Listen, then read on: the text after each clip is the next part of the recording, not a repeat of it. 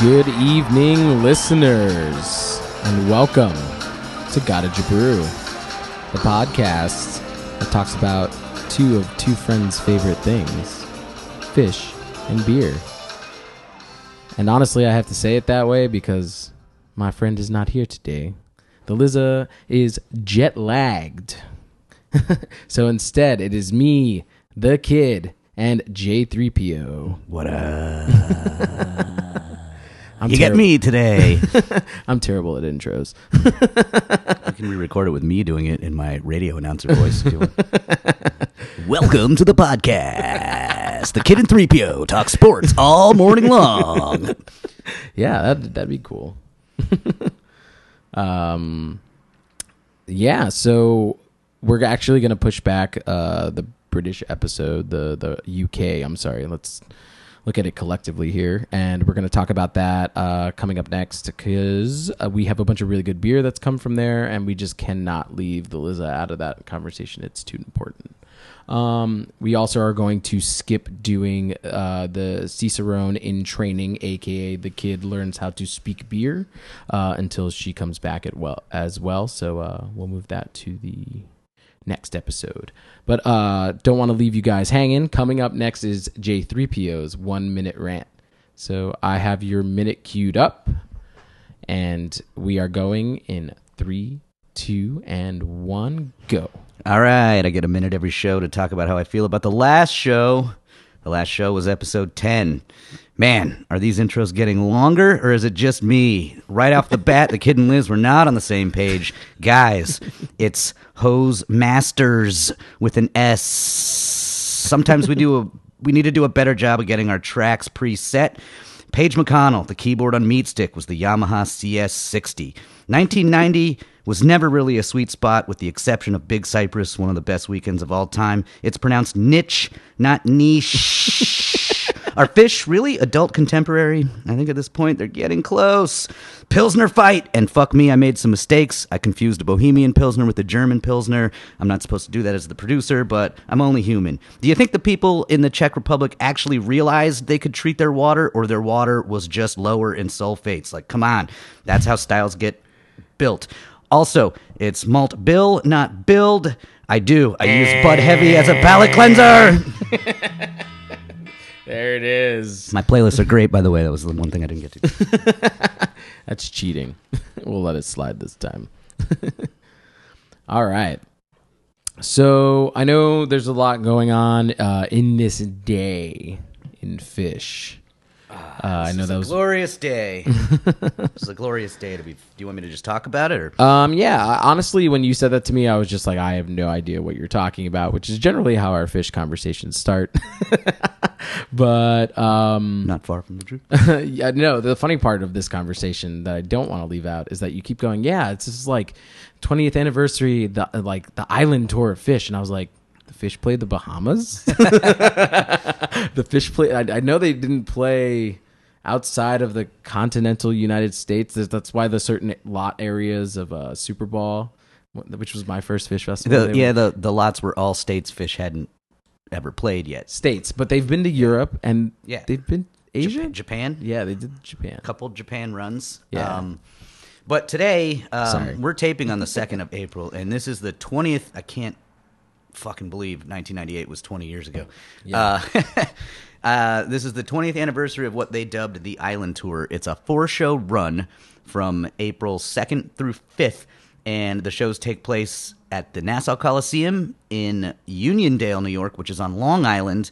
And Long the Providence Providence Civic Center uh, from Providence, Rhode Island. So, hence the island tour. Um, what's really fun for me to note about this tour, and all the music from the episode is going to be uh, from these four shows. There's so many great moments, but what's I think it's one of the seminal moments in Phish history. They're coming off of the year 1997, which was an epic New Year's run and just a great summer tour, great fall tour. It's widely considered one of the best years in the band's history. They're writing all the songs that would pretty much later go on the album Ghost, which was released in the fall of '98. Um, so this is just a creative high tech um, for them. Uh, and when you when you look at the set lists going through, I'm not going to go over everything. I think you as listeners, uh, and we'll put some highlights on the playlist for you.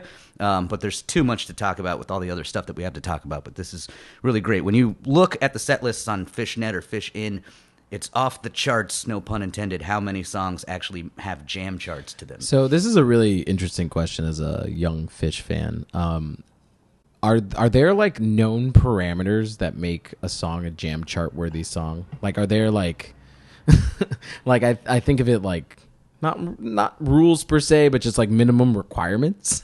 I think there certainly are. Um, so, a lot of times when you hear people talking about Phish and Phish stats, they talk about type 1 versus type 2 jamming.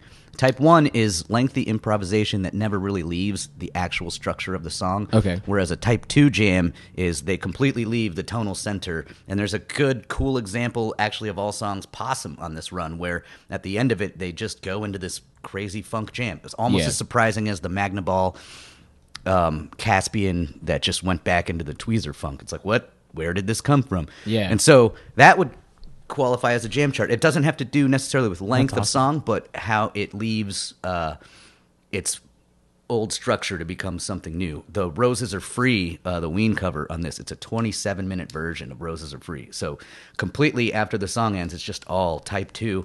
Type 2 also is usually more of a group oriented jam, like not a person taking a solo. Got it. So type two jams are most likely, I would imagine, to get into a jam chart than a type one. Type one, if you're sticking in the pocket and you're kind of like doing this, Unless it's just some- a ball blazing, just awesome version and it stays in type 1. It might get a jam chart, but usually I think uh, we could look this up. We could fact check myself here, actually, but I think a jam chart would be indicative of a type 2 jam. Yeah, I, it sounds to me like that. I don't want to. Again, it's just interesting to me that you say that.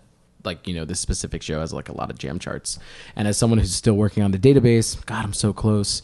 Um, I'm starting to recognize like a pattern in songs that are jam charted, and uh, it's obviously a, a topic worth vetting. But like, why some of those songs are the songs that they are. But by what you're telling me in terms of type one and type two, going through all these songs, it's starting like the pattern is revealing Sure. itself. Yeah, to- I'm seeing the matrix. The spoon is not there. The spoon. but um, Dark side of the spoon. um, what else is going on like this week? They're they're not just sticking in one side of Long Island either, right? They're hopping around. No, no, it's two shows at Nassau Coliseum on Long Island, which is a legendary venue, and then two shows at the Providence Civic Center.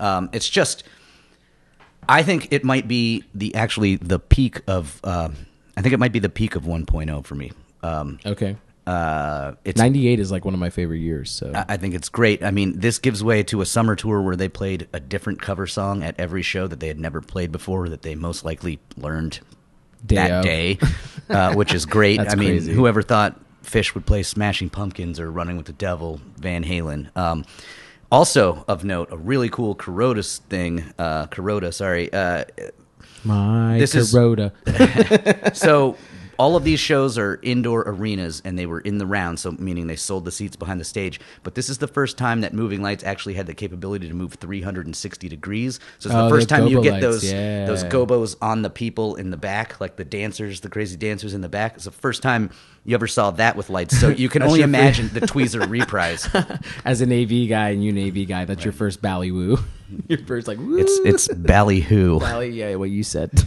um, they could ballyhoo before just not backwards see ah, okay. Uh, so um, a lot of advances in the lighting, even though they actually scaled the lights down a little bit from the fall rig, they could do more uh, because they could move all around. So people were going just ape shit. that's awesome. Um, and it's it's it's a cool run because even at the first night, um, it's one of the coolest. They open with Tube, it's and it's now into the fully into the cow funk era. So that middle jam section of Tube is kind of otherworldly. I think it's like it gets to like 20 minutes or something. But Trey even says on the first night, he says, "Hey, you know." We weren't expecting to play till June for you guys, but we, we were just bored, which is cool. Uh, Yeah, like they what were a very cool place they were very ca- in, they were very too. candid. That's um, awesome. They uh, also I want to say, hey, I want to do a tour early. at the 'cause at I'm the end of bored. it, they're playing possum, and Trey goes brings it into this funk jam, and he's like, "Hey, I just just wanted to say thanks everybody for coming, whether you went to all the shows or you're just here tonight. Thank you so much for everything." Like you could tell, like there's just a lot of positive energy. And this is on the way up. I'm sure they're experimenting with drugs and having the full bar backstage now, but it's not the the signs of hey partying might be taking a little toll haven't started to creep in yet. Nice. I don't think that happens until 1999 maybe. Um uh, but That's also still a very quick upward slope because it's Yeah. 1998 and 1.0 is basically what 87 till that point. So Yeah. that's a long time for it all to creep up on you. They were doing pretty good. I think they were mostly sober until around 96, 97. And that's when they first got a bar and kind of started drinking and partying a little more. Like those 94 Yeah. shows, I, don't- I think they're probably having a few beers after the show or whatever, maybe some psychedelics, but not. Don't you think that has to Not do the big with like, party. like recognition of what they were doing at the time? Like that's like when those shows start getting like super fucking big, and those festivals are like hundreds of thousands of people. Like they've come off of achieving a lot. I feel Yeah. like I think they were just blowing the whole thing up and having fun with it. But yeah. it comes with a price, as we see later in, in history. Oh man, uh, just have to talk about it real quick, and I'm sure we'll have an episode completely on it. But Coventry is like one of the craziest things I've ever seen. That's like pretty nuts. It's it's a little sad. Page openly weeps while singing um, Velvet Sea. Trey looks just pill wasted. yeah, it's crazy. It's not. There still not- are yeah. a couple cool jams from it. It's not all garbage, but you know what's interesting know, to me, just to slightly open that up a little bit, but I don't want to too much because I, I really think we should give it its own episode. But the crowd, it almost from an outside perspective, as someone looking in, obviously wasn't at that show, looks like nothing's changed. Like Uh, people are still roaring, hap- happily lapping it are up, still partying. dancing. Oh, yeah, yep. the camera pans all still look the Yep, same. Like yeah. people are eating it up, but Yeah. like That's I true. don't, I don't know. There's I didn't go. I didn't go to Coventry, um, and a lot of people that went to Coventry didn't go to Coventry. The, the weather was so bad that they got stopped. People parked their cars like 20 miles down the road because like the roads were blocked, flooded, and all this stuff, and Yeah. hiked into the into the place. But That's Coventry, crazy. an, another.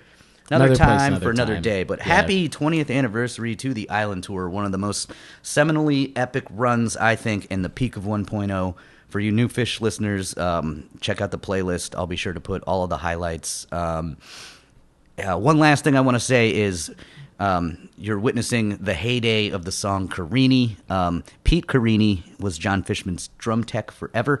Oh, He was also the guy. If ever a person were to try to get on stage for some reason, I've seen it happen a few times where some asshole Yeah. jumps up on stage. Pete Carini was the dude that would run out and tackle you. And Nice. so in the Antelope, someone tries to get on stage, Carini tackles him, and Fishman during the intro light part is like, "Ah, you can you can try to get on stage, but if you do, Carini's gonna get you." and that's why Carini has a lumpy head. uh, yeah, well, it was originally um, Lucy who had a lumpy head. The song was originally called "Lucy Had a Lumpy Head." And uh, it evolved into Carini. And over the course of the 97 European dates through the 98 European dates, which are just after this in the spring, you can kind of hear that song evolve from Lucy kind of into Carini. Check out the song history on phish.net. Phish.net for all your informational Phish needs. All right. So, um, I want to I want to talk about uh we took the Liza to a really interesting place last episode, both in the after dark, never going to be released episode, as Just well highlights. as there's As- some highlights. There's some low lights. yeah. But like the one thing that she always expresses Liz sounded to me, wasteder than anybody else. Liza. the one thing that always uh is like really interesting to me in her listening of Phish and mine is like what we pick up based on what we like know. So she never picks up on mistakes in a show. They could be ah. in the middle of something doing something really weird but i also know they're doing something wrong. And she'll just be like oh this jam is so crazy she like doesn't recognize it from like a musician's perspective Some of the best So- jams have come out of mistakes, I would say. I But and uh, yeah, but like I hear you. Yeah, you know what I'm saying. There's flubs. like every every every, every like musician has flubs. Like we all play wrong notes at some point, just because we're not fucking perfect. But like, she doesn't hear it. She's like naive to it, and it's like to such a point that it doesn't register. So the things that she captures in terms of what she likes about shows and what she doesn't is completely different than what I do.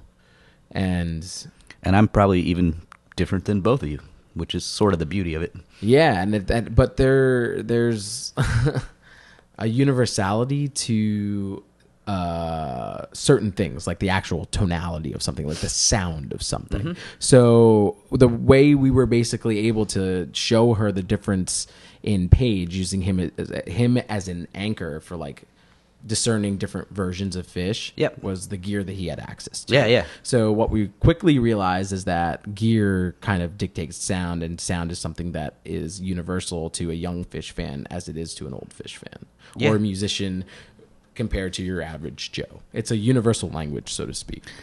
Right. This is, uh, I think, one thing I would like to point out that's stemming from last episode is, um, we'll talk about it in the beer part, but you're in training to learn the vocabulary to taste beer. I think we're doing the same thing with Liz for Phish, which I Right. think is, is neat. I think that you're a little more Phish experienced than her, and she's uh, probably way more beer experienced than you. Um, Absolutely, and yeah. so, but it's a cool point to see you guys. It was just interesting to me to watch the argument flip based on the topic. Like, Yeah. it was literally the exact opposite, but the same, uh, which I, I thought was fascinating, and I thought these are these are good talking points. So, that being said, um, where are you going? What do, what do you want to talk about with this? Um, so I know, I know one thing that makes it easy for me is a you know I sing and I play keyboards, so obviously Page is where I like go to hone in on, but it's also to talk about it from a vocalist perspective. I can definitely tell the difference between 1.0, 2.0, and 3.0, uh, 3.0 just based on how much better their vocals have gotten over time. So it's a very easy thing for me to catch on to. Um, I kind of you, you, think kind of feel like they're the same, right? As an Uh, older Phish fan, it's always just kind of been like what it is. I, I mean, it always kind of has been what it is. I've always found it when I'm listening to it on tape, especially like not audience recordings, but like remastered live shows. I hear the flaw in the harmonies a little bit more than I do when I'm in the moment at the show. Um, but I've always felt the same way about their vocals, and maybe that's because I'm terrible at singing. uh, you know, obviously they're not the Beach Boys, but I don't think they've necessarily regressed and or gotten better. I Maybe they work a little harder on it now. I was gonna say I think now there's obvious tells that they've put some work into uh, you know be a vocal coach or like however they do it I don't know just practicing in a room. There are acapellas during the Baker's Dozen.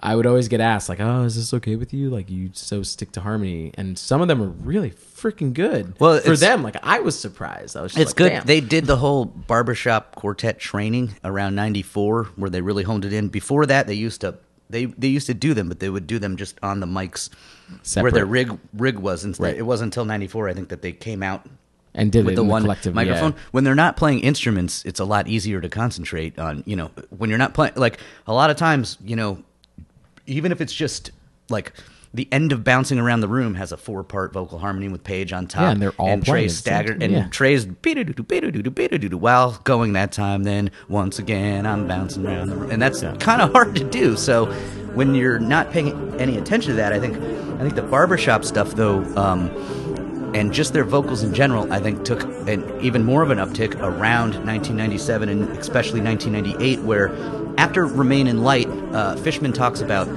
what the Halloween albums taught him. If 94 taught him that, you know, playing a Ringo Starr drum part on the White Album taught him that, like, little subtle changes in the beat affect the whole song. Um, Quadrophenia taught him that, like, man, Keith Moon was a monster and he'd never been more physically drained, and that was just about making it through a set. The Remain in Light album, he said, was playing drums and singing 101, and he got a lot better after that. And Yeah. then- so when you hear songs like um, Brian and Robert, you know, if you're just staring at the walls, the Fishman is the one that's going the ooh, ooh, ooh. It's like imagine that him singing the high part. You know, it's a very important part of the harmony. But they, they I think they got a little better then, and maybe they're even a little better now. You know, I'm gonna defend myself for a second because I know in the past couple episodes I've been telling you how like high school, uh, the kid was like listening to Dave Matthews Mm-hmm. and fucking John Mayer and shit. One of the reasons I appreciated Dave Matthews so much was because of how offbeat he can sing. Oh, and yeah. syncopated with his yeah, playing. yeah. Like those guitar parts to sing over. It's insane. Like, um, what is it? Satellite. Like, yeah, it sounds like super easy when you listen to it, and then you as a guitar player try to sing it and play it at the same time. It's really fucking hard. And I think there's a uh, quality to the craft that comes like very quickly with musicians when you see someone patting their head and rubbing their tummy like really well. Right. And I, I think that's one of the reasons why Bouncing Around the Room has become one of my favorite Phish songs. Because as a musician, you're listening to it and you're just like, everybody is not just singing something, but it's almost like sometimes, like Trey's kind of got the one that it falls into sync, but like there are other things happening where you're, again, patting your head and rubbing, rubbing your tummy. And I'm just like, this is insane. Like, like I'm I'm telling you, like this dude is is insanely tapping in his uh I don't know how to say it. it's just like it's it's It's really hard to do. Sting is another person that comes to mind, uh, playing some of those police bass lines while singing in a basically a different time signature over it. It's really, really hard. yeah.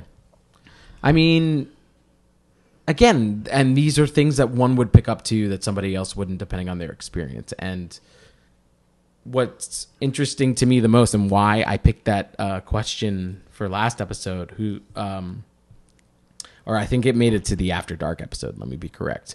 Um, We picked up a little bit on it last. Uh, you even played a little uh, blurb or whatever, a soundbite from uh, the After Dark, the Lost After Dark episode um, on last episode, actually. So No, no, no. What I'm trying to say is there's there's like an epic question that I like to always ask, and I think the theme behind that question is always like, which do you like more, the live experience or the musical experience?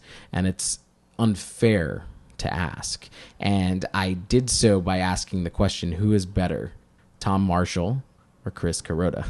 uh, who's more important? Or, yeah.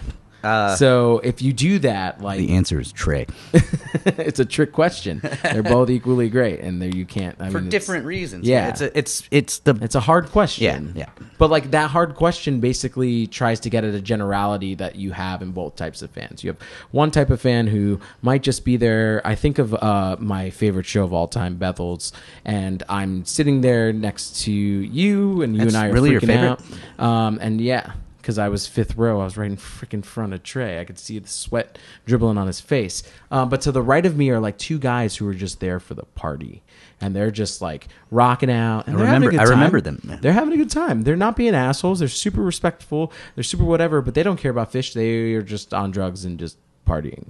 So there again is this like universality and this like commonality, and uh, that's my favorite part about doing all of this. If it's with you, who's someone who's like who's super experienced, or it's with like someone with Liz, where we just are both new Phish fans, but have like optional or lenses that the other one doesn't have to look through in order to analyze it. It's awesome. I love it. I don't know. I'm dorking out. I like it. I like it. Go to town. You're the talent. You're the star. Our other star is jet lagged. so it's me. I haven't talked this much since I was a guest on the show. um,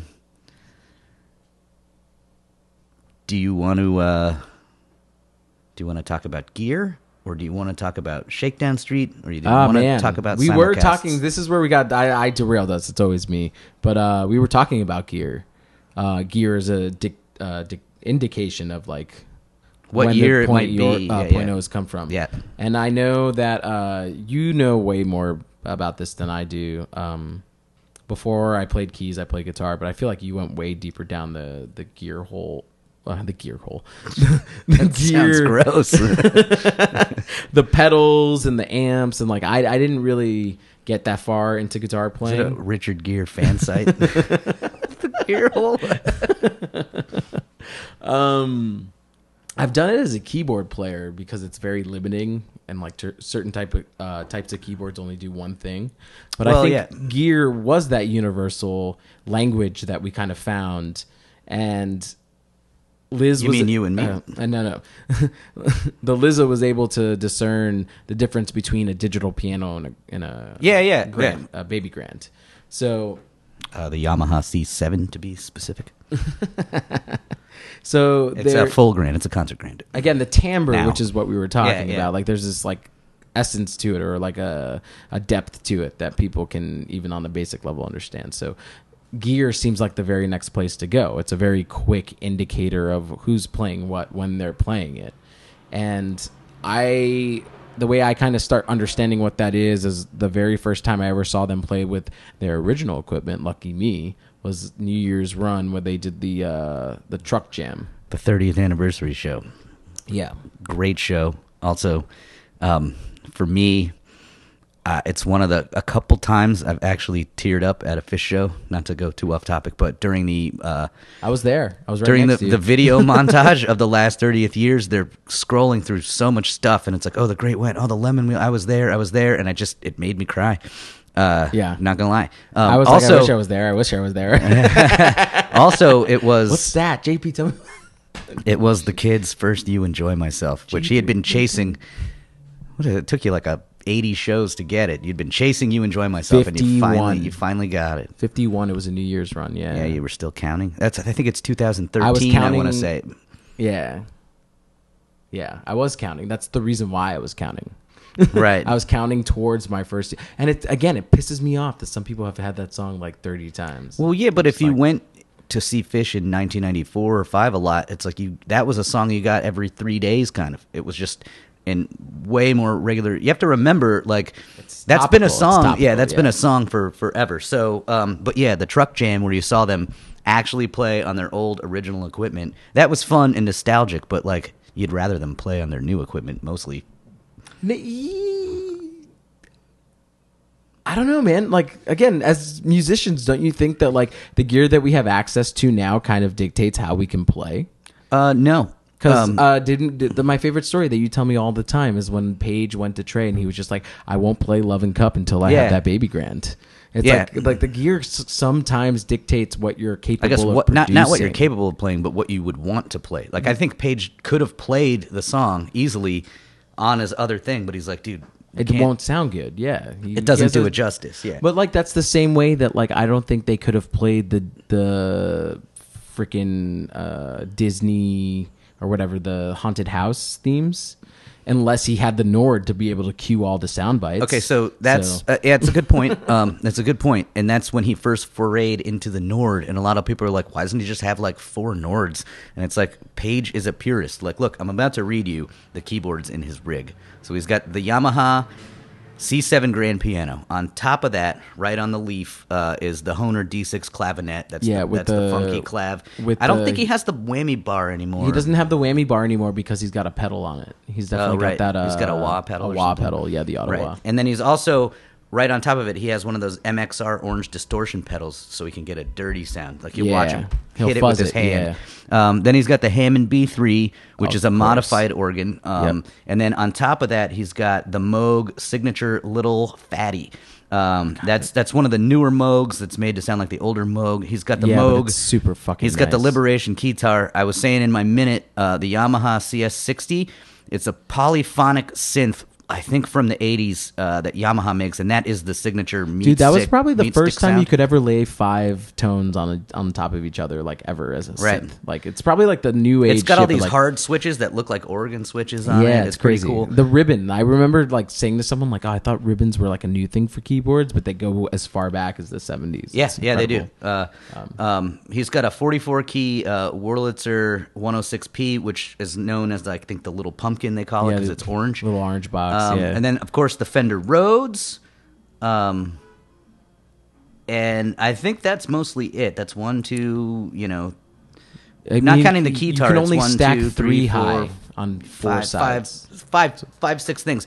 But I think all of these are original or refurbished from the original. I think he was always a guy that didn't want to get a bunch of synths. He wanted to have the actual organ, the actual Fender Rhodes, the No, actual. but that yeah. that makes sense. Again, I had I personally when you have an unlimited budget for Yeah. gear. But Ivan, uh, Ivan, even so, I have a Nord, and you know, top of the line, like Yep. whatever, and I can understand why. Uh, the timbre again is still new, uh, unique and uh, like to the specific thing. Like my uh, Steinway piano with slightly like little bits of concert reverb or whatever still doesn't sound as good as a Steinway live, just in the room. But none Yeah. of that Yeah, fucking yeah. extra shit None of it ever will. timbre matters. And Yes, like, yes. I think all the musicians realize that. I, I would argue that while the amount of physical gear they have present, speakers and like blowback and like whatever, the amount of tactile like equipment like pedals and rack mounted equipment and uh, original keyboards for uh, I guess Fishman it would be like more things to hit, more surface area. Right. Like that stuff is actually increased over time. Because it's Uh, yeah, also like yeah. based on like they have roadies now and they have like like now they've had they've had roadies since you know 1991, but like, right yeah, but, but like a big whatever. you yeah. expand and contract right you find Yeah. a bunch of new gear that you like and then you pull back and you say well this is actually what contributes to my sound then you kind of start fucking around and like expanding out again Yeah, like a, like yeah. a- well, ex- it evolves and it, and it expands and contracts. I think Yeah. you're right. I mean, I know more. Probably just being a guitar player, I know a lot more about the history of Trey's gear. Also, just witnessing it each time. I always try to get a good peek at the stage before they're on, just to see. It's like, what is that gear? Like, what are they? What are they using? What's different now? than- yeah, I have an interesting question for you. So he doesn't use that standard cabinet anymore, the orange cabinet. He's moved on to something else. You mean the orange- two 12 inch? Yeah, and uh, they're that are like- the wood grain. Yeah, yeah, yeah. Those are the original. Languedoc built those speakers. Ah, Uh. Languedoc built those speakers. Um, they were part of his original gear. Um, now he's using some Bogner amps, um, some reworked Languedoc speakers, and some other stuff. Um, we're going to talk about his guitars, but let me um, let me pull up His, actually. I mean, but his guitars are also like I only thought that there were like maybe like five or six Languedocs. I thought like being a guitar player in the sense that he is that he would treat his guitar very much like a violin. Like a professional violinist only has like two or three or four violins that they really use the solo with. I would have guessed it was the same, but with Trey, he's got a lot more um, iterations of. I think it's like past twelve at this point, way past twelve. Um, it's again just more than I would have expected. Um, the gear that I would expect to change the least would be the speakers, because the speakers on stage, when I think about it from a musician standpoint, that's just the kickback that I'm gonna hear, and the tone that I'm gonna hear. So it's like as I long mean- as it's a, a, a good interpretation of what's coming out of the main mix, then good. I mean, they're just miking my amp at the end of the day.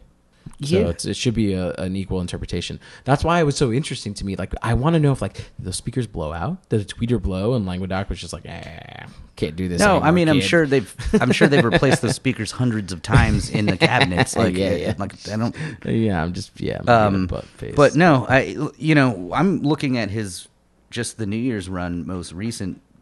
This is like this is like I don't know if this he's got were, racks this and were, racks on shit. Yeah, Look yeah. at that loop pedal, man. There's That's like not a loop pedal. That's, that's just the reg, buttons. That's the regular pedal. Here's the looping pedal over here. Um, feedback, delay level. He can control his wetness by the gas. Um, it just there's so much shit in this rig that like only guitar dorks would really kind of appreciate it. I mean, Trey'sGuitarRig.com. Go to it if you're really interested into it. I you know.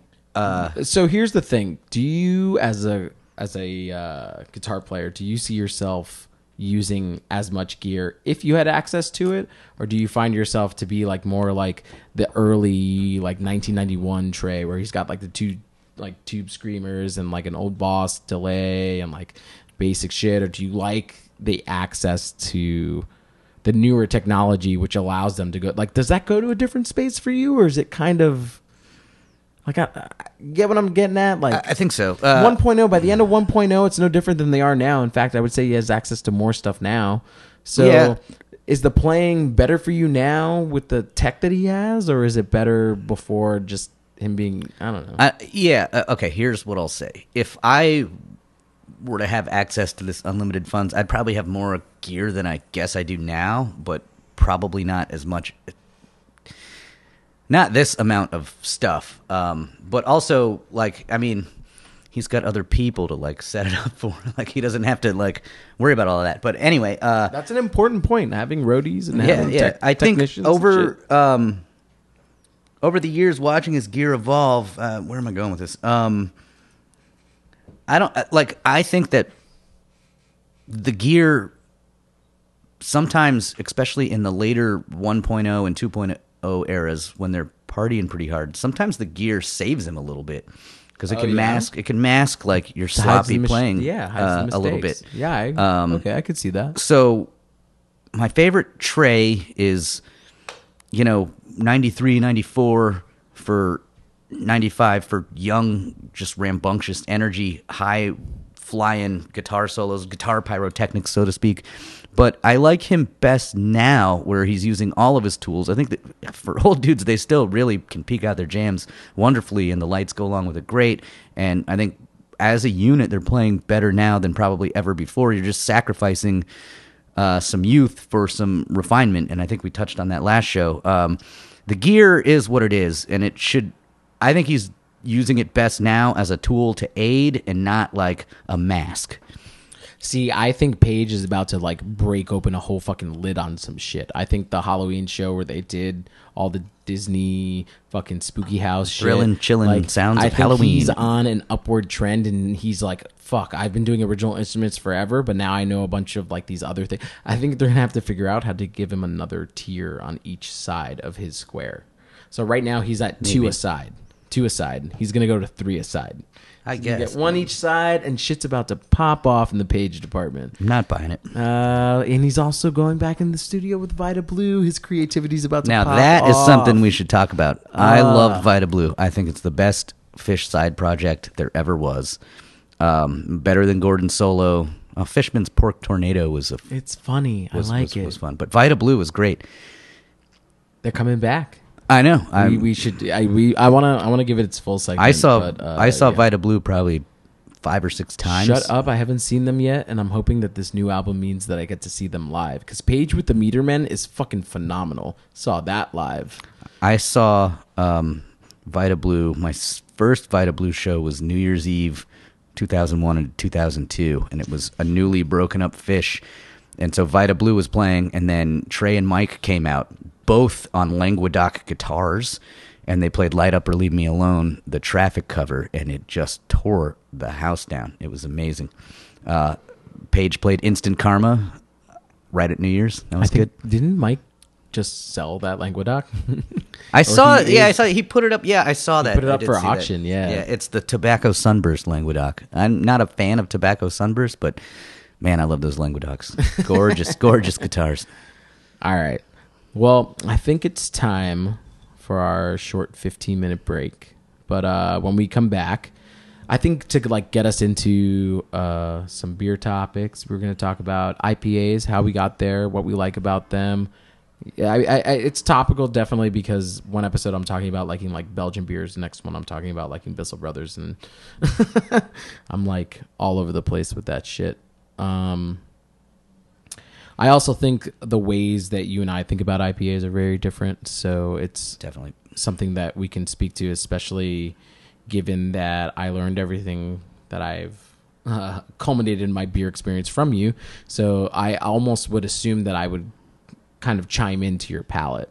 And we kind of went our separate directions, and I think why. I think you did it on purpose. I think I just got exposed to something that I. But yeah, we'll talk. I have my theories. Well, please stay with us after this short 15 minute break. Here's a run like an antelope from the Island Tour, April 3rd, 1998, Nassau Coliseum, Uniondale, New York, Long Island. We will see you after this short 15 minute break. Thank you. If you come on stage, remember, Carini's gonna get you.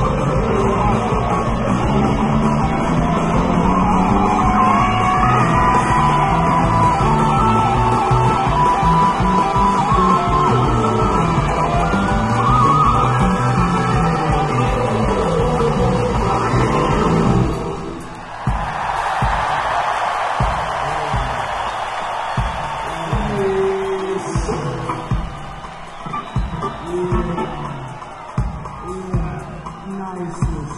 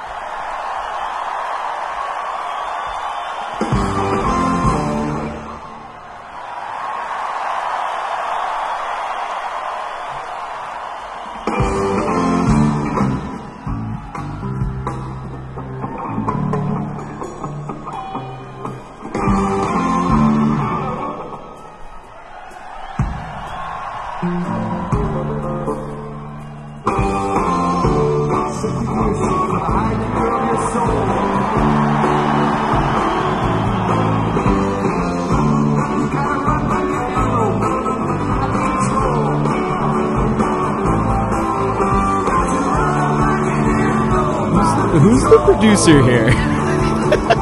Who's the producer today? Me or you? Me. You might be a close second. Uh, outline keeper, maybe. keeper of the outline. Keeper of the outline. Talk. I took no notes basically during the first. Took no notes.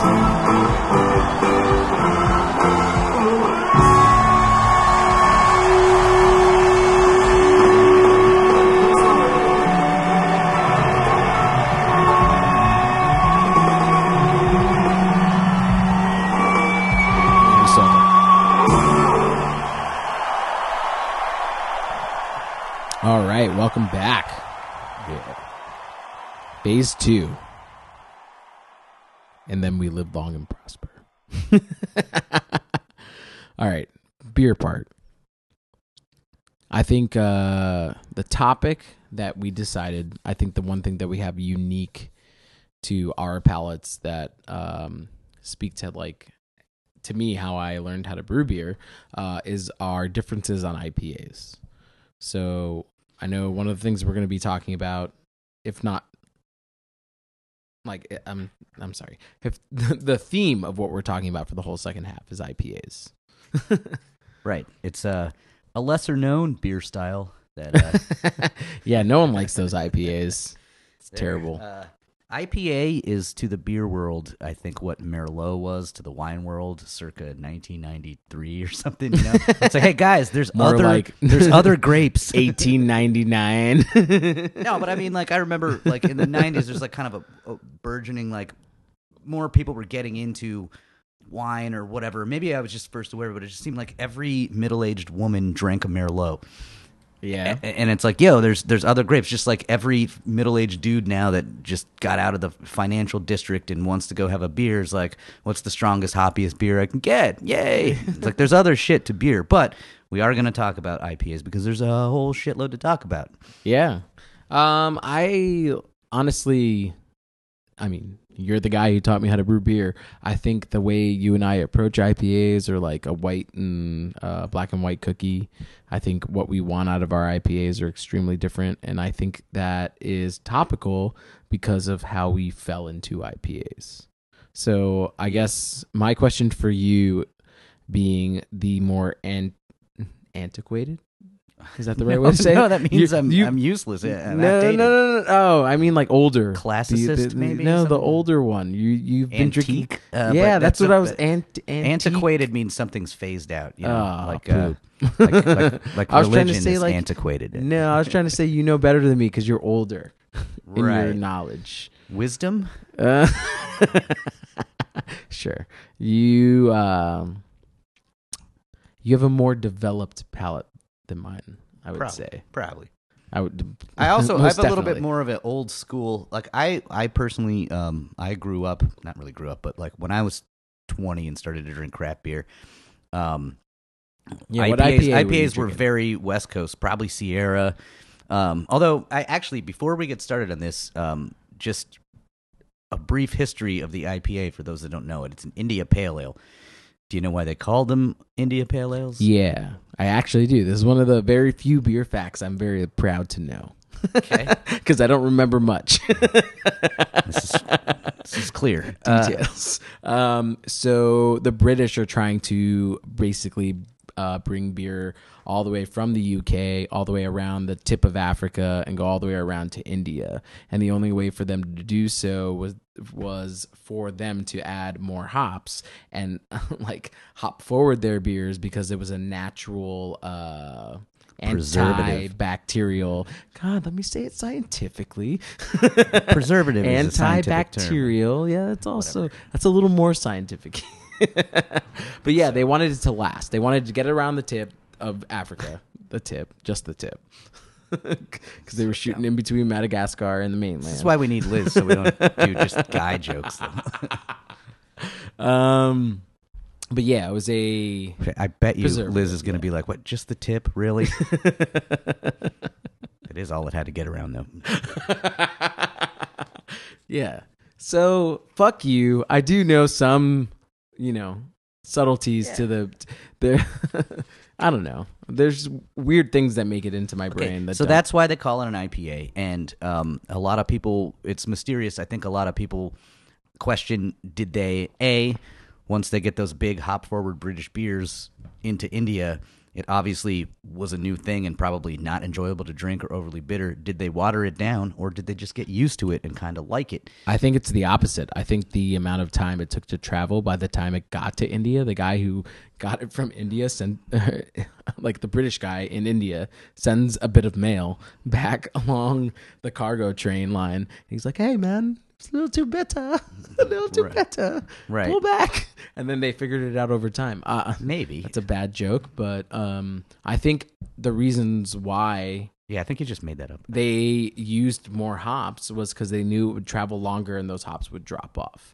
I think hops have always been known to be an ingredient that drops off very quickly, and I think that had two really important uh, principles to add to beer at the time. They wanted it to last longer in shipment and then taste close to what it would what they would want it to taste like if it was brewed fresh on the island.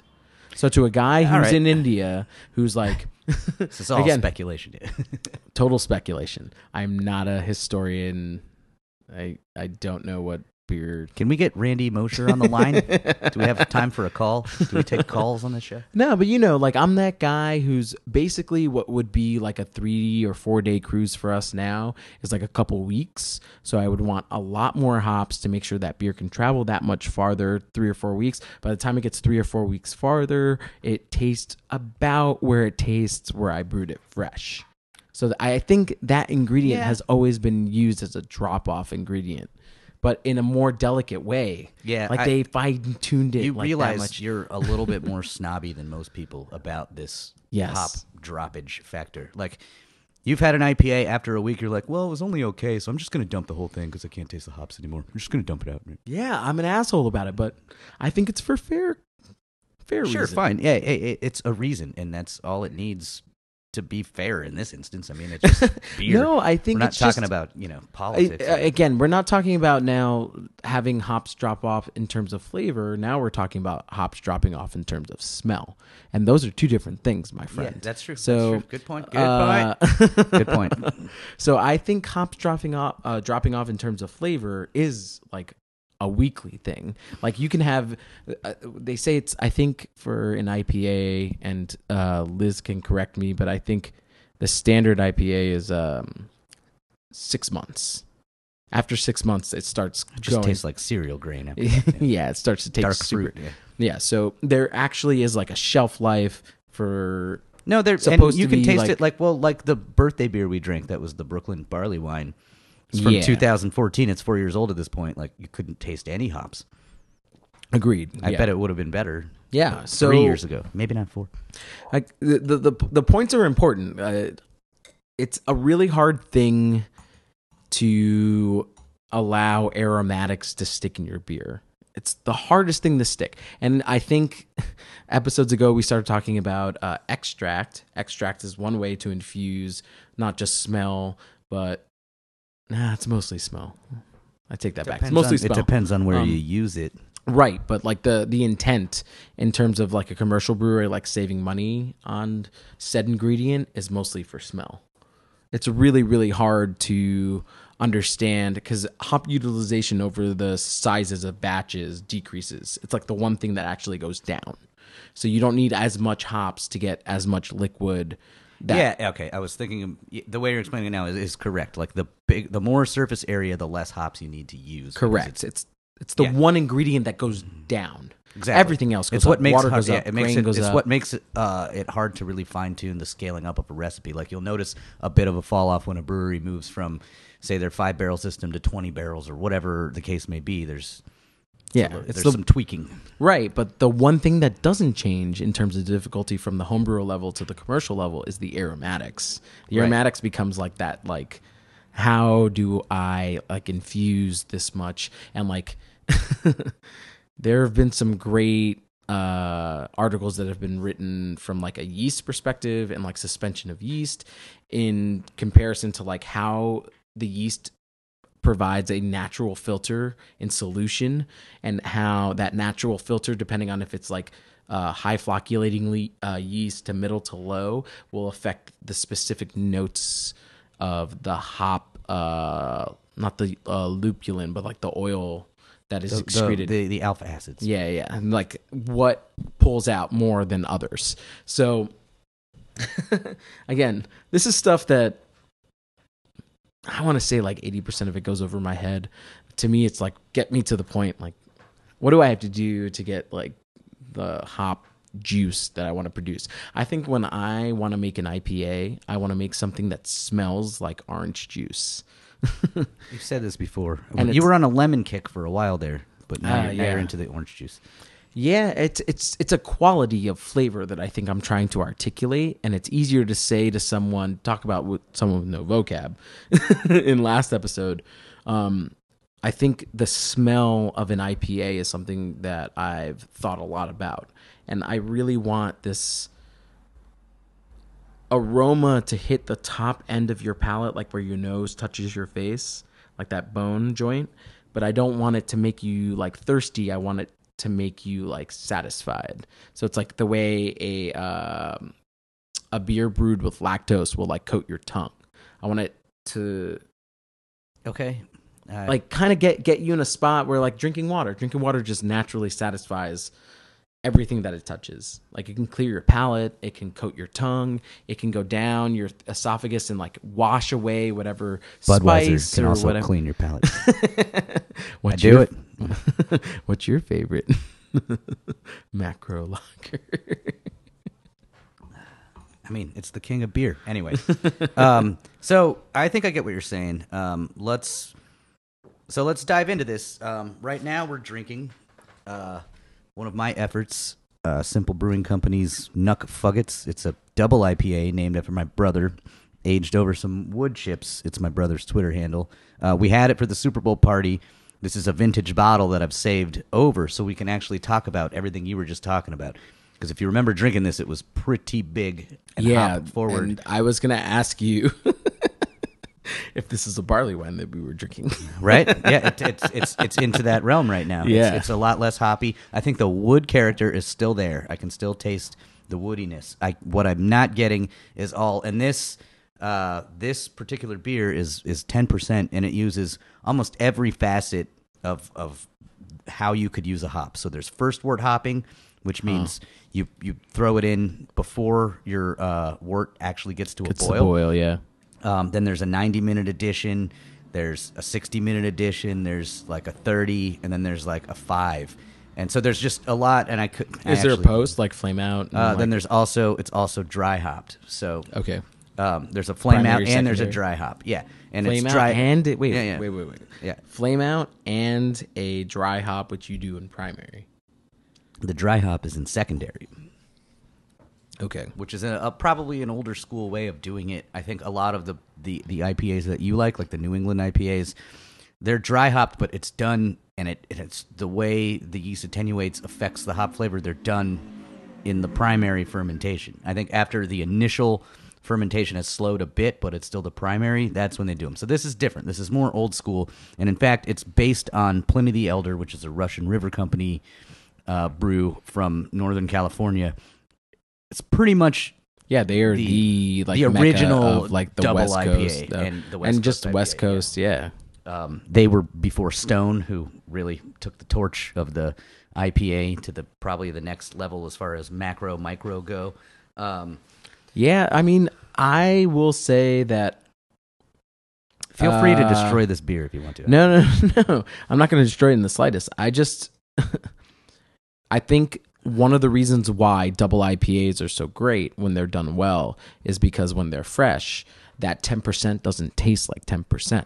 yeah, That 10% sure. tastes like 2%. And I'm like three beers in, like, why am I b- almost blackout wasted? I've only had three beers. And then, so the very first thing I think that drops off an IPA as it ages is its ability to mask the alcohol content. yeah, That- which it's no longer doing right now. Like you taste the booze in this beer is what you're saying. correct. It's a 10% beer. How could you well, not? yeah, like, yeah. I mean, you even could a little bit.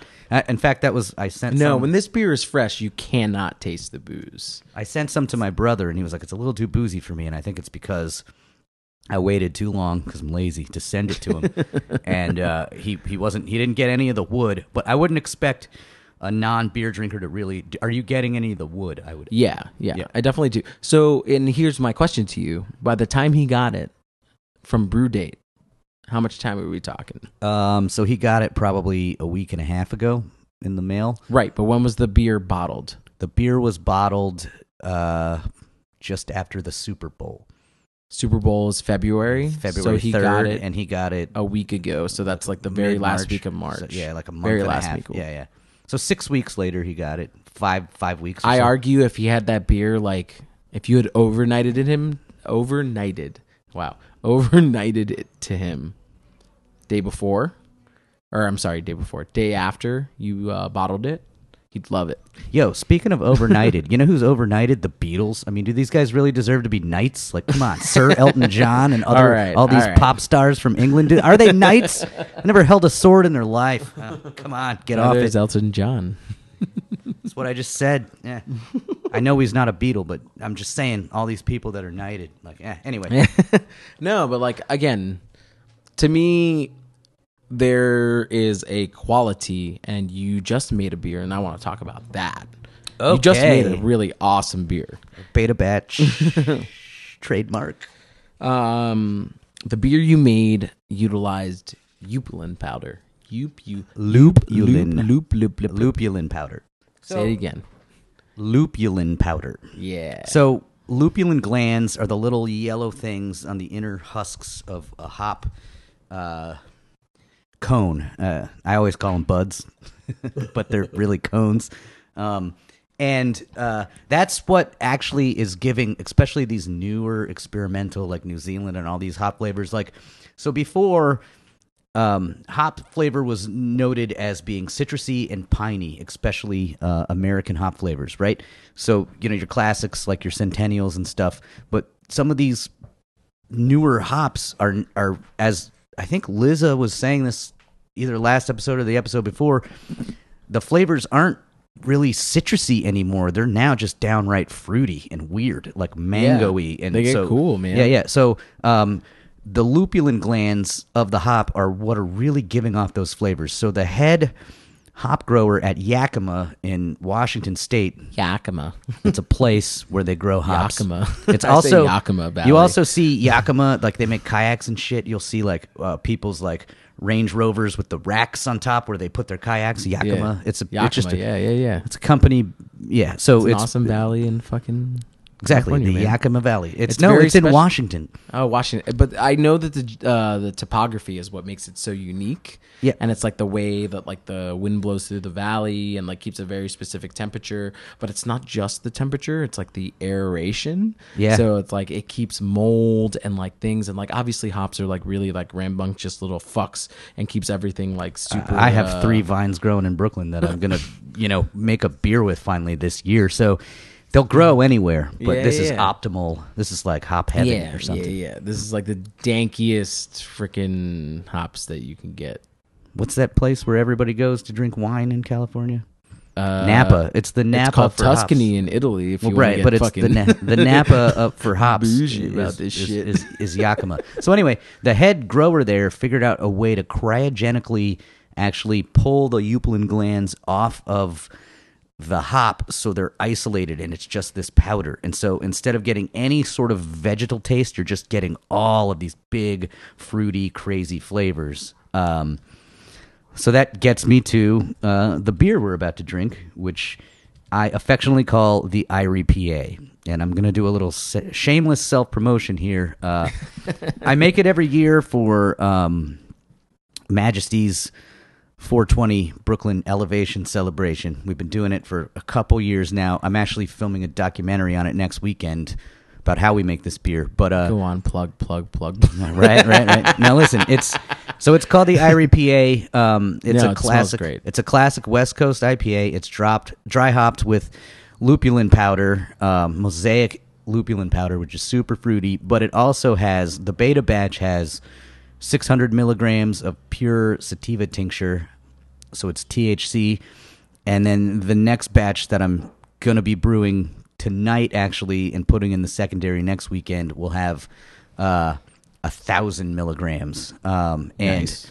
it's a really great beer. It's a classic West Coast IPA. Um, I think that It IPAs should. smells like fucking orange juice. Right? It's great. Should we, uh, it smells great. Yeah. Should we the- open this up? I got a growler of it for us. yeah, yeah, yeah. So yeah, there's this like optimal like environment for these hops to grow, and like they grow in this like super catered place. But I, I again, I think the point that I'm trying to make is that Wait, we, we you already made this point, and we're beyond that in the conversation because I talked about how they were cryogenically released and stuff. again, point I'm trying to make is that the things that A they food break.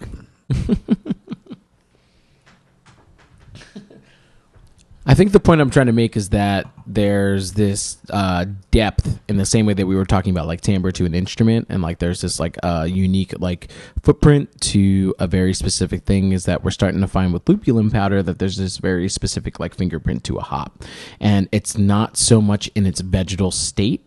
Like uh, when I think of using a hop, the thing that people taste the most is that alpha acid and that like crazy like vegetal grassy spicy peppery things that make you more thirsty by the time you're done drinking what you're sipping and it throws it on its fucking head and says actually we're going to take all the fruitiness and all the citrusiness and all these like qualities that people don't really get the average beer drinker doesn't get and we're going to pull those out.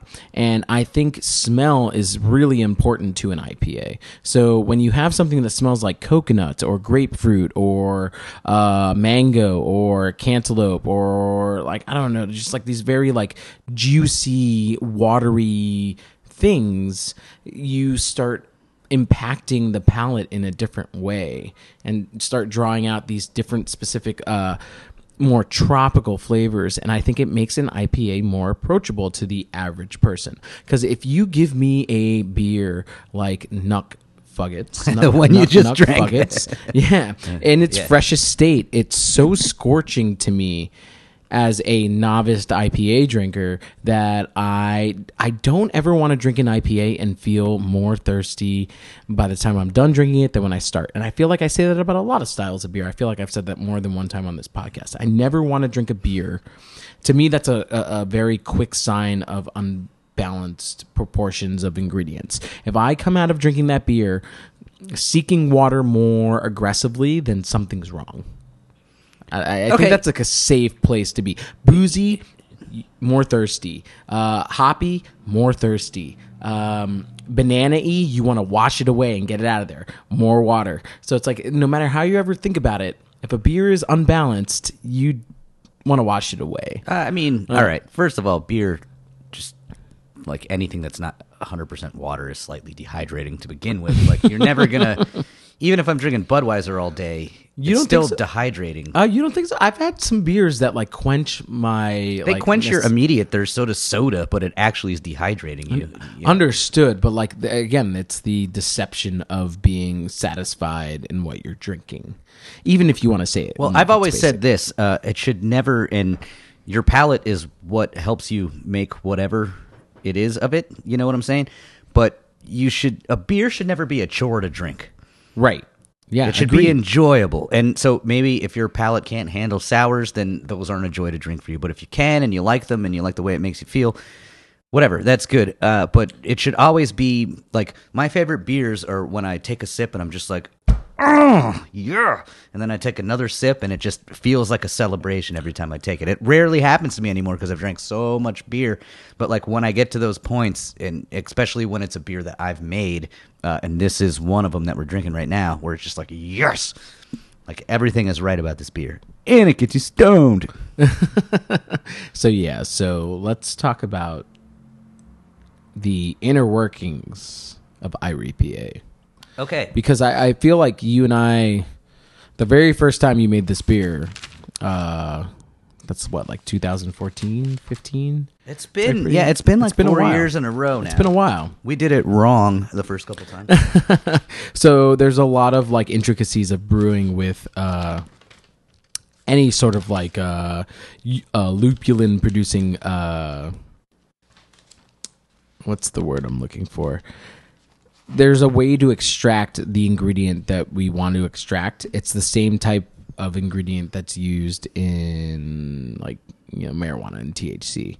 So a lot of what you're trying to extract from uh, uh, cannabis, which is the cousin of hops in its essence. It's like first cousins too. They're really close, They're the same in genus, right? So they're first cousins. Is how I, I like not to think about family, it. but Yeah, yeah, yeah. You know, f- Maybe family, second family. cousins. I don't know. no, first cousins. First cousins. Your family is like your mom and your dad have a bunch of kids. Remember, I'm from the south, so this has a di- different meaning.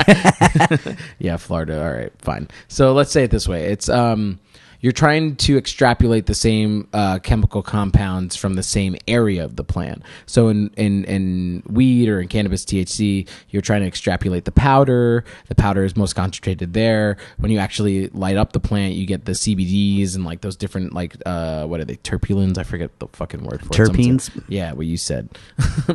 and with hops, it's very similar. What we're trying to do is extract from the powder, the resin, the actual pollen of the plant, and the specifics of the smell is the kief, so to speak, of the weed. So it's yeah, like kind of. Yeah, very, that's a good way to put it. I think.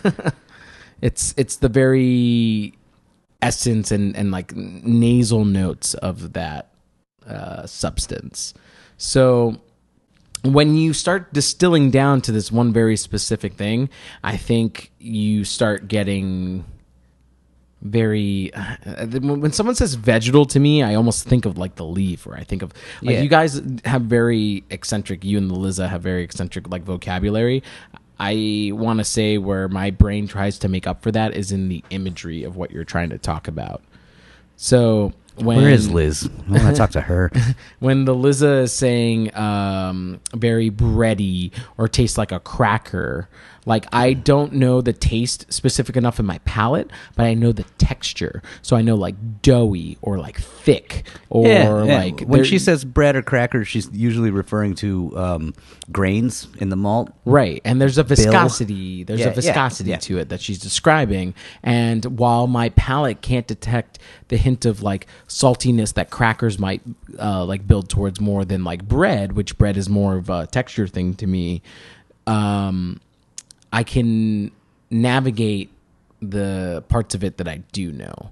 And I think lupulin powder, what it's opening up for brewers, is a side of things that they couldn't detect before because um, uh, alpha acids were so predominant. Like these these things are so uh, peppery, grassy. Again, my vocabulary is really basic, and I can't wait to start doing this and open it up. Piney is the one that Liz used in, uh, or the, I'm sorry, piney is what uh, the Liza used the other day to describe more of a vegetal uh, um, vegetal taste. Um, there's just like so many ways to describe uh I don't know. I think of it like dressing a pizza. Like you put garlic powder on things, you put like red pepper flakes. There's like a reason why you like apply the combinations to it and figuring out that fine-tuned individuality between the, the different hops Right. which are all cousins. They're, they're Like- all related. Uh, they're all related. It's just an incestual battle for supreme flavor. So the the cryo hop or the upulin, lupulin. Sorry, Say it 10 uh, times can I fast. fucking talk? I can't Upulin. talk. Upulin. Upulin. It's it's the lupulin powder, but it contains some of the resins, and there are different types of resins and acids. Uh, Yeah, beta and alpha, yeah. beta and alpha. But uh, Alpha and beta. the resins sorry. and the aromatic oils, which which have to do with those with the acids. Um, it's was really designed to provide an intense hop flavor and aroma, enabling brewers to dose large quantity of hops without inducing the astringent flavors or vegetative cone Yeah. material. And that's exactly what it does. So in this beer, I'm going to give you the rundown on this beer. And whenever I think it's suf, suf it's safe to assume, suf to assume, Suf to a same. it's safe to assume whenever we're talking about beer, we're normally when we're talking about recipes or recipe development, we're talking about it for home brewers. We're talking about a five gallon batch, Right. unless we say otherwise. I, I think it's a Basic standard, Good, yeah. good thing to know. Basic standard, yeah. So this is um, and the the bill of this Irie PA is a lot like the regular IPA that I love to make so much, which is kind of Xanashef inspired. Um, Okay. I think there are a couple things here. I think that there should always be enough malt to balance. Like I hate when people talk about session IPAs. I don't like it because a session IPA is basically like, oh, this beer's only four percent, but it has the hop character of an intense IPA, and that's just to me it's not balanced in that way. There's not enough malt to hold up to that hop character, and so I actually find myself getting bitter beer face or a little sick to my stomach. I don't find them refreshing at all. And I think it's a lot of the reasons why people actually like I was talking about this with my brother who's not the hugest beer drinker but he's into it, but he always usually prefers the double IPA to the single IPA. Huh. And I think that's because there's enough malt to balance all that hop flavor that it actually feels a little bit more in check sometimes than uh, maybe a, a session IPA or just a regular IPA would. So, also being said, I I don't ever want to use more than four hops in a beer. I've tried it a couple times, and it just you start to lose like it's always better to like you know if you have amarillo in the boil and then amarillo at the end or in the dry hop you get both ends of that same hop. Right. and so it, it resonates out. But if you had like so in this beer there's amarillo there's simcoe and there's mosaic and then there's mosaic lupulin powder as the dry hop. I think the three hops are able to shine. If you were to add one more or especially two more those flavors start to get It gets muddy. It just gets Yeah. muddy. It gets muddy. So for this Our beer, favorite adjective. I love I love um my for my IPAs it's a two row base. I love a little bit of Munich malt. So you got around 10 pounds of two row, a pound of Munich malt, you have a half a pound of Crystal 20 or Caramel 20 like the Vienna Lovibond area, and that's the the when when we're saying twenty, the Lovibond twenty degrees Lovibond is a is a scale that measures Color. Color. Yeah, yeah. Um, so it gives it a little bit of color, and then I have a little bit of carapils, which is slightly toasted. It's not really fermentable, but it, it helps aid in head retention. So when you're making a grain bill for your double IPA, like what is your approach to that? Like You what? mean- like, are we talking about this one, or are you talking about the double? No, this one specifically. Yeah, Oh, we're talking one. about Yeah, yeah. yeah, this is like, the what, Irie PA. like what what were you going for in terms of like the taste and like what you were trying to create with your green bill? So you don't want it to be too overpowering, but you want there to be enough flavor there. A little bit of the caramelized malt really helps to balance some of these bigger hop flavors out. Right. To me, Right. Um, I so also they're, they're aggressive hops. So you're you're again Yeah. trying to and play. they're aggressive hops, and I'm doing you know uh, a couple of them at the 60 minute mark, and then there's a 15 minute mark, and then there's an end. I like three times that 15, depending on the hop, could be a 10 minute edition instead of 15. It just depends Yeah. on up to you. I've done this this malt bill so much and these hops so much that I've kind of really dialed it in. But you're talking about brewing this. I brewed this recipe regular IPA and Irie quote unquote IPA. You know, probably like 40 times or something. Yeah. So you've really like.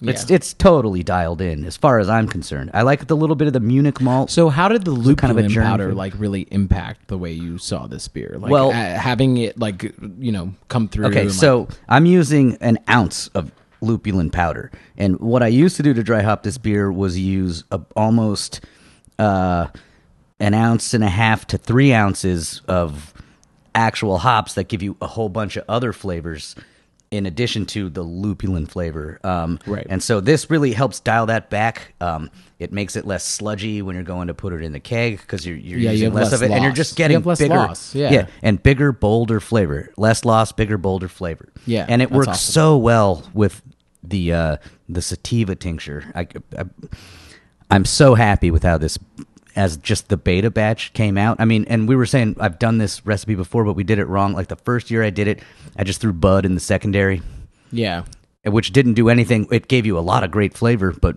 what a waste of an ounce of great weed. smell. I remember like the smell of it. Yeah, And so this actually has no actual marijuana flower in it, this batch. Uh, the batch I'm going to brew this weekend uh, for the Elevation celebration, we can get you the details if you're a New York listener of how you can come to this party and how you can uh, enjoy some of these beers. But uh, if you're not from New York, fuck you.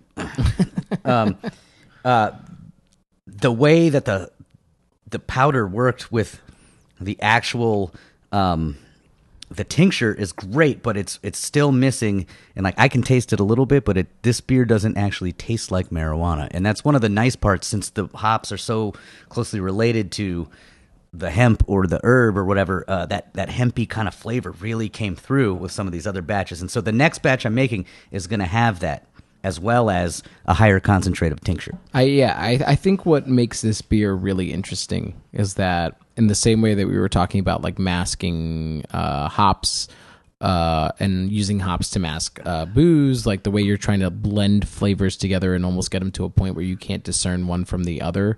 I think this beer does a really good job in masking all its elements while pulling all the best elements out of each other. This beer uh, smells really uh citrusy and like really like tropical but at the same time uh gets me this nice super mellow buzz like an edible would or you know There's so at the same like it- it's just in a very good middle spot I don't know how it's a much we very- poured because I brought a growler, but in we bottle it off. So in the 12 ounce bottle, there's about uh, 15 milligrams of THC in each bottle. So each bottle is like eating like a hard candy. right so i mean it's it's, it's a very like sedative like awesome like body Sedative? like, sedative Sedative, uh tomato tomato. Um, it's very relaxed because I think a lot of uh, people's uh, not qualms. I guess I'll say it qualms of like doing anything with like weed, like is that they don't know the amount that they're getting in terms of the dosage that they're getting. So if you get like a slice of carrot cake from one slice to another carrot cake, they could be like night and day in terms of the concentration. I think this is a very mild and very like well uh thought out like dosage for the average like person to consume sure. edibles. it's like a very like I mean, I can already feel it a little bit. You know, it's like my tongue is slightly number, and it's like, ah, this is nice. Slowly, it's a slow build that kicks in. yeah, it's a nice feeling. It's a it's, it's a very like controlled uh, sleight of hand. I think the way that you incorporate all these ingredients in this beer is like a in a very like awesomely balanced way. Um, Now, let's get into like my little area of like IPAs and like where I come Yeah, from. Yeah, I know where you're going with this, and I know that if you were to make a beer with THC tincture, it would be very different. And I actually have a good amount of thought and a slightly new found respect, a little bit for a style that I kind of dismissed that has worked its way into our now beer vernacular. It's all over the fucking place. You go to the West Coast and they have an East Coast IPA, which that's Yeah. that's silly. Uh, so the New England or East Coast Northeastern IPA. Go ahead, tell us all about it. So I'll tell you my good beer, experience. so I'll tell you my experience because I mean, fuck me if I'm ever good at like giving you like facts and figures and like whatever. but you're good My- for story time. my experience with the New England IPA is that I go up to Maine for my very first, uh, very first time, and I go up to Allagash and I experience some of the best Belgian beer. No, I'm sorry, the best Belgian beer in the United States. That outside of. Belgium, Yeah, the best fries And this side of so- France. I walk down the street, Industrial Way is like this little like uh, I want to say it's like four different businesses on either side of like this massive like uh, warehouse of a space. And I walk into one of these breweries, and uh, all they have is like pale ales and IPAs. So this is like a little, a little before other half opens up in New York City. Yeah. and that's like what we have to compare to it. So it's it's very new to me, and what year was this? Do you think? uh, 2014? Something 14, like that. Yeah. 14. Yeah. It's like I, th- early. I think it would have to be 2015 because I don't think you even met Liz till 2014. So let's say, yeah, it was like Was 2015. Sorry, 2015. Bad, bad about this whole name thing. So let's say uh, it was like 2015. And um I walk into this spot, they have like a bunch of like really weird beers and like all of a sudden I get handed a reciprocal. And reciprocal for this brewery was like a very like young iteration of it and when I went to smell it Again, I've told this story in a couple episodes before of like a Which means we've all heard it a hundred times. Yeah, so uh, it was the way that I would expect a beer to smell on a commercial level compared to Ghost, the beer that you and I developed together. So um, it was the first uh, IPA that smelled tropical to me and tasted like super dry, but not in a dry that like made me super thirsty. But at the same time, uh, gave off all these like rich, like awesome smells that made me want to keep pounding a beer that I probably wouldn't drink otherwise if not for its aromatic characteristics. So I want to say this is the beer that won me over aromatically, not by taste and not by uh, overall bitterness in terms of its like solubility in the like liquid. So it's like super bitter, way past what my palate would tolerate, but like the smells help to counterbalance that. Yeah, um, I like some of these beers. Um, I think I was turned off a little bit being a stubborn older dude that has been drinking beer for a long time. Um, I think a lot of people's initial knock at the style was like, "What is this cloudy, dirty bullshit?" Yeah. It's, just a hop juice point. for It's no for no reason or whatever. But actually, as this and this is how new things, you know, new information uh, comes to light, man. Uh, this is how new styles are born, and we're witnessing. We we are witnessing, uh, you know, or have witnessed the dawn of a new acceptable style. I mean, I think that the BJ CP. CP I had to say it two episodes ago. BJ BJ Big black furry creatures from Mars says that uh, uh, this is now an accepted official entry. You can enter into a contest, and the parameters for the style are are set. And you know what? I got over the cloudiness. It took me a while. Um, I think for the newer beer drinker, it's like I don't care if it's cloudy. This is taste. And the bottom line is, do I like to drink this beer? And if the answer is yes, then fucking Fuck go it, to town. yeah. Like who cares? Yep.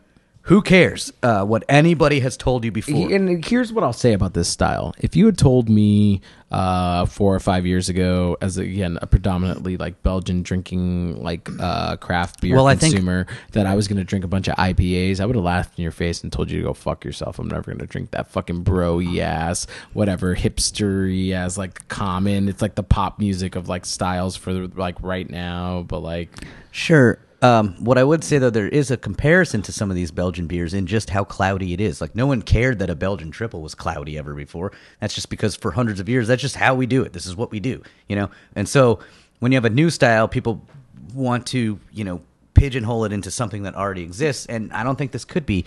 And I think that it's it's awesome in that regard. And um, reading more about it, I actually.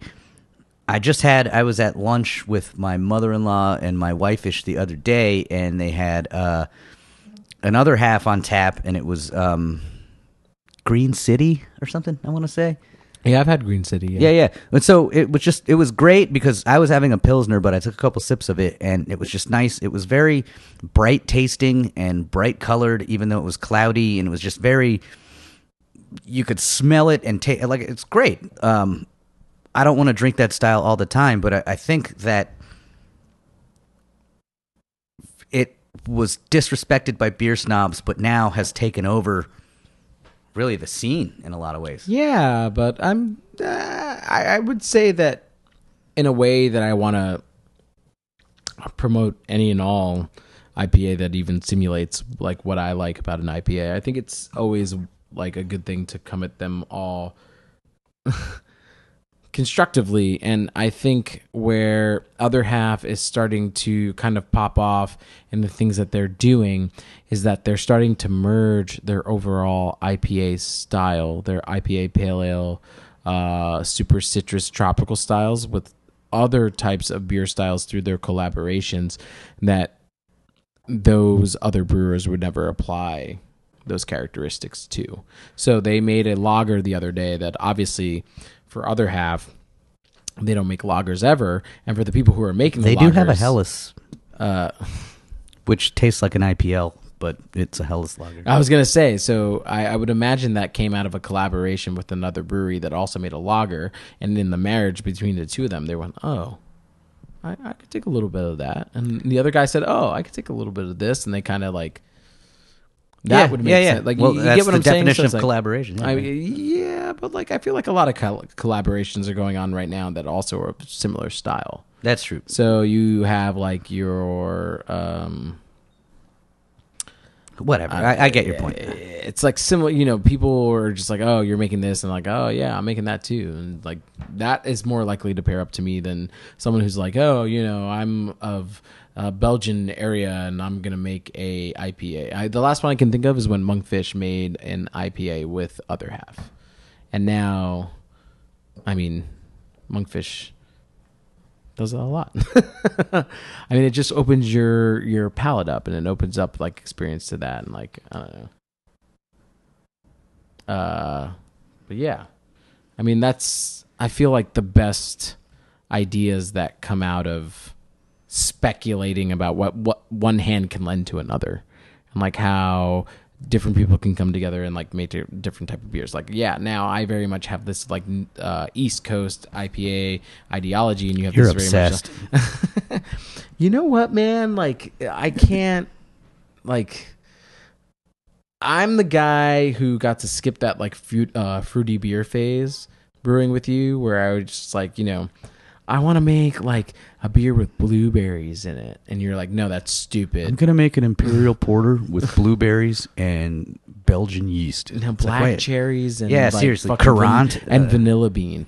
White, yeah. Uh, Every everyone, man, if you're out there and you want to make a beer and you haven't made a beer before, just make a fucking pale ale and just get it the basics down before you do anything stupid. I'm sorry. I, uh, I mean, Hey, again, hey, uh, uh, this is my advice to you, and it was my advice to you when we first started brewing. Yeah, yeah, and I I can say that I appreciate like very much like the part of uh use constraint within the certain like layers of ingredients, but I would also argue like push yourself to what you want to taste, not what you want to make.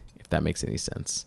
So, like, what you want to make, No. like when you say what you want to make, you say like, I want to make a an IPA uh, that has like strawberries in it incorporated somehow and it kind of is a little peppery Okay. rather than say that i'd say hey you know what i want to make something that like is like slightly vegetal and like um Like, don't be so specific. yeah like don't think you understand the terminology that you're talking about i think what people really quickly attribute to are the taste that they want to experience they just don't know the how so in trying to describe it to somebody else they would say what they think they're talking about but what they're actually talking about is something different All right. I think you're. You might be doing this right now. So again, I was talking about that like um vegetal strawberry like whatever basically what I'm trying to describe is like a rosé saison.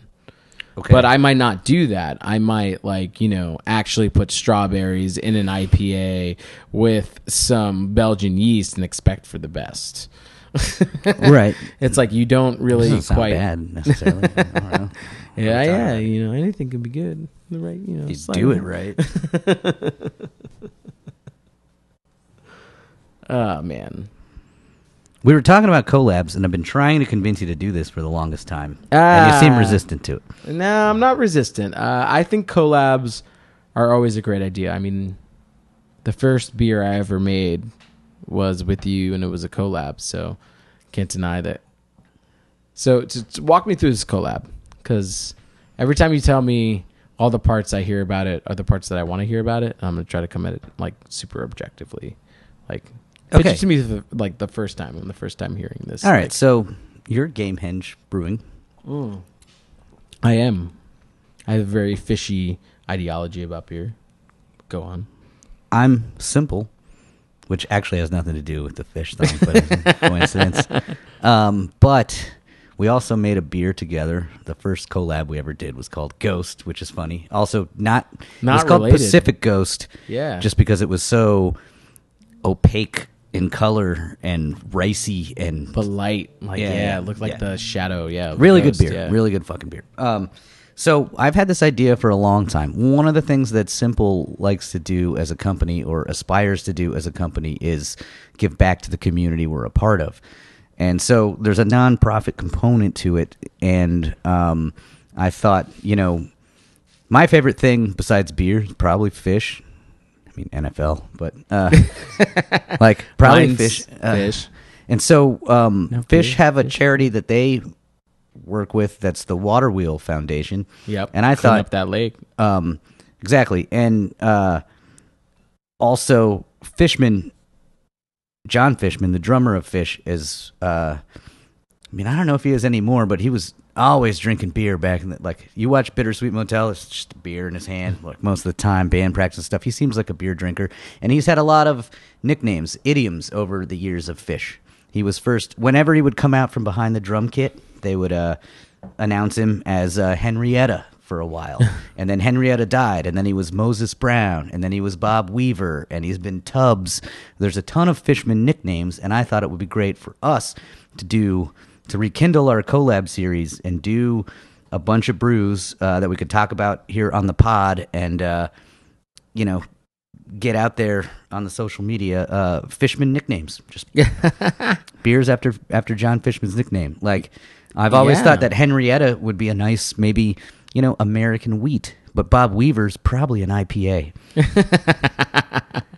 so right, that's that's right. since we I got into gonna say, collabs. yeah, this yeah, is yeah, this is something that's I've, I've been wanting to talk about. I also yeah. think that'd be really interesting because I don't really have the uh, the historical background that you're coming from in describing those things, like saying immediately that like uh whatever was an IPA. Oh, I mean, the other. I, I could have Yeah. just made that up off the top of my Yeah, head. so but it, it would be interesting to research and see like what uh, uh, flavorful uh, profiles like emote off of the information that I learn.